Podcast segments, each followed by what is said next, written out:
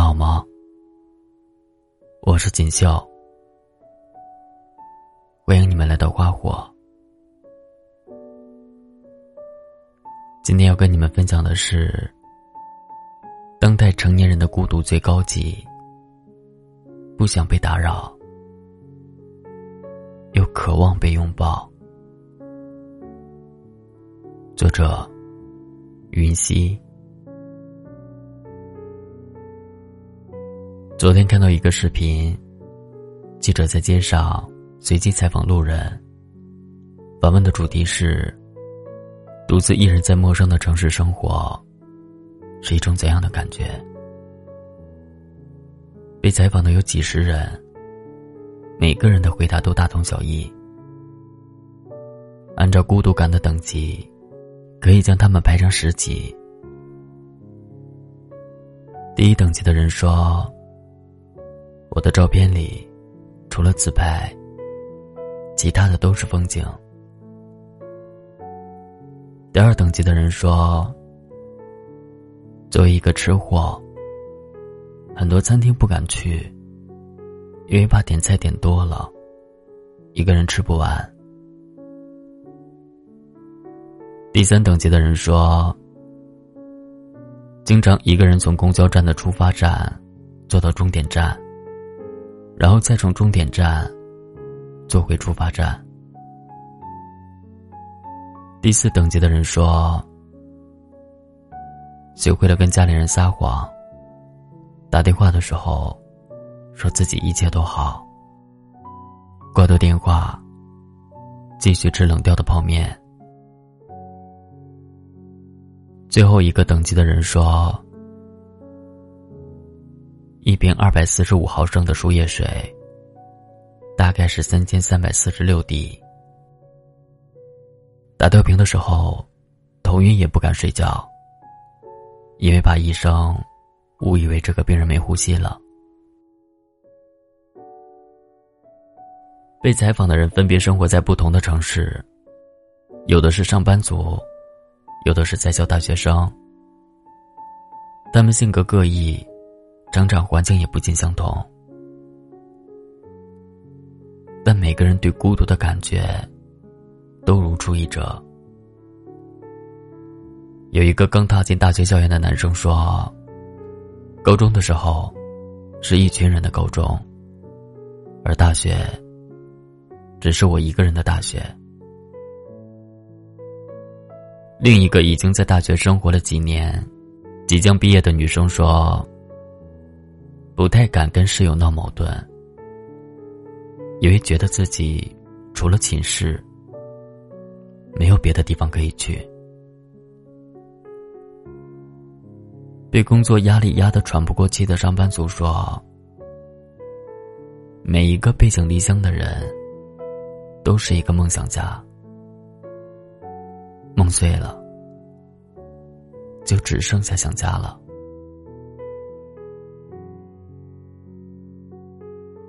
在白天，他们外表光鲜亮丽，青春又有活力，朝气蓬勃。夜晚，褪下保护色之后，丧、孤独、无助，才是他们的代名词。采访的过程中，一个小姑娘说的话，我记得特别清楚。她说：“让一个人成长的。”并不是勇敢，而是孤独和无助。今年是我一个人在外独居的第三年。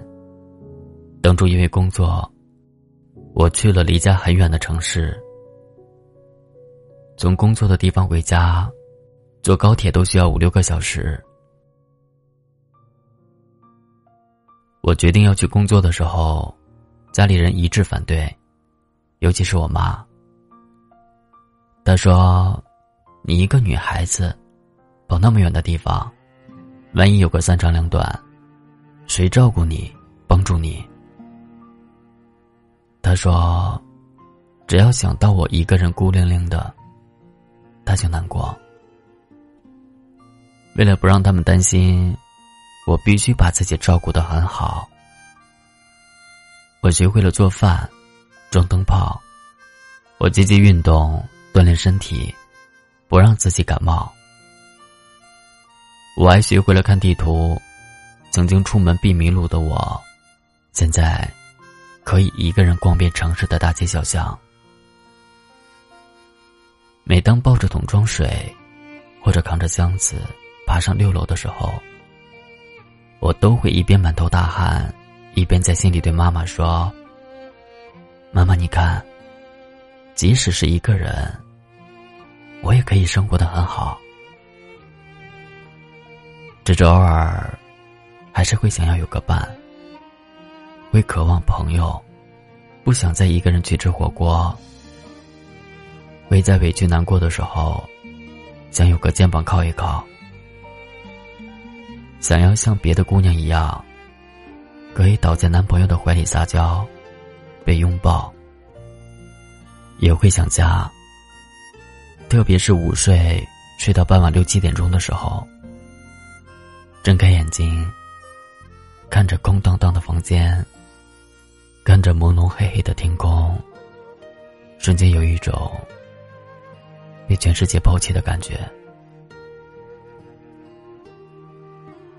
一个人在外面，开心的时候是不会想家的，但是在难过的时候，家就成了唯一的寄托。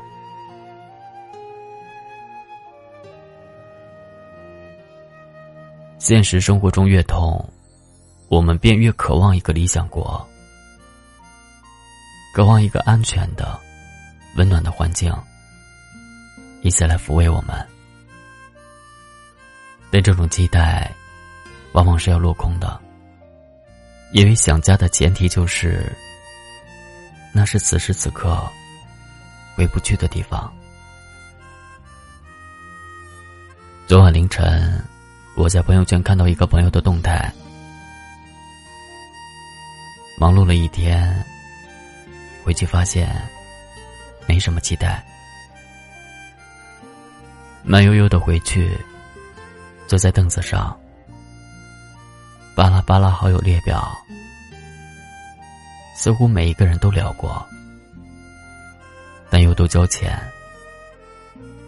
我点开跟他的聊天页面，我们最后一次说话是几个月前。他问我最近怎么样。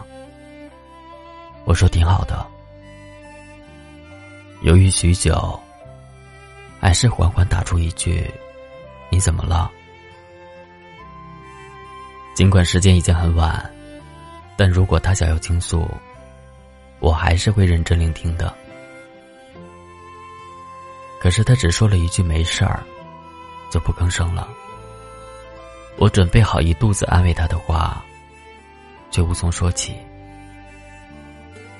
我们平时没怎么联系，算不上很熟悉，但也不至于太陌生。他平时很少发动态，几个月才一次，而且每次发完几分钟之后，他就会删掉。所以，每次点进去他的朋友圈，看到的都是一条灰色横线。好几次。我都以为自己被他删除好友，或者是被拉黑了。我之前问过他，为什么不发朋友圈？他说，也不是不想发，但每次编辑好想说的话，又犹豫了，不知道该不该发，怕发出去没人点赞评论，更怕被误解和嘲笑。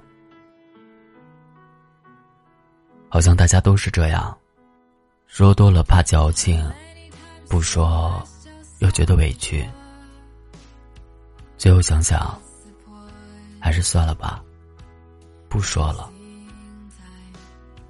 嘴上说着孤独真好，我不怕孤独，但实际上，内心还是渴望被关注，想要一个拥抱。村上春树曾说过：“没有人喜欢孤独，只是不愿失望罢了。”为了避免结束，你避免了一切开始。即使一个人再孤独，却说着孤独真好。但我觉得，每个人在这个世界上都不会是一座孤岛。你总能遇到那个能看穿你的伪装、看破你的过往、看透你的坚强的人，翻山越岭来和你这座孤岛相接。而你要做的，就是敞开你心扉的大门，让那个对的人。有闯进来的机会，然后明白，此刻孤独的意义，是为了和未来的惊喜重逢。要等，因为一切都值得。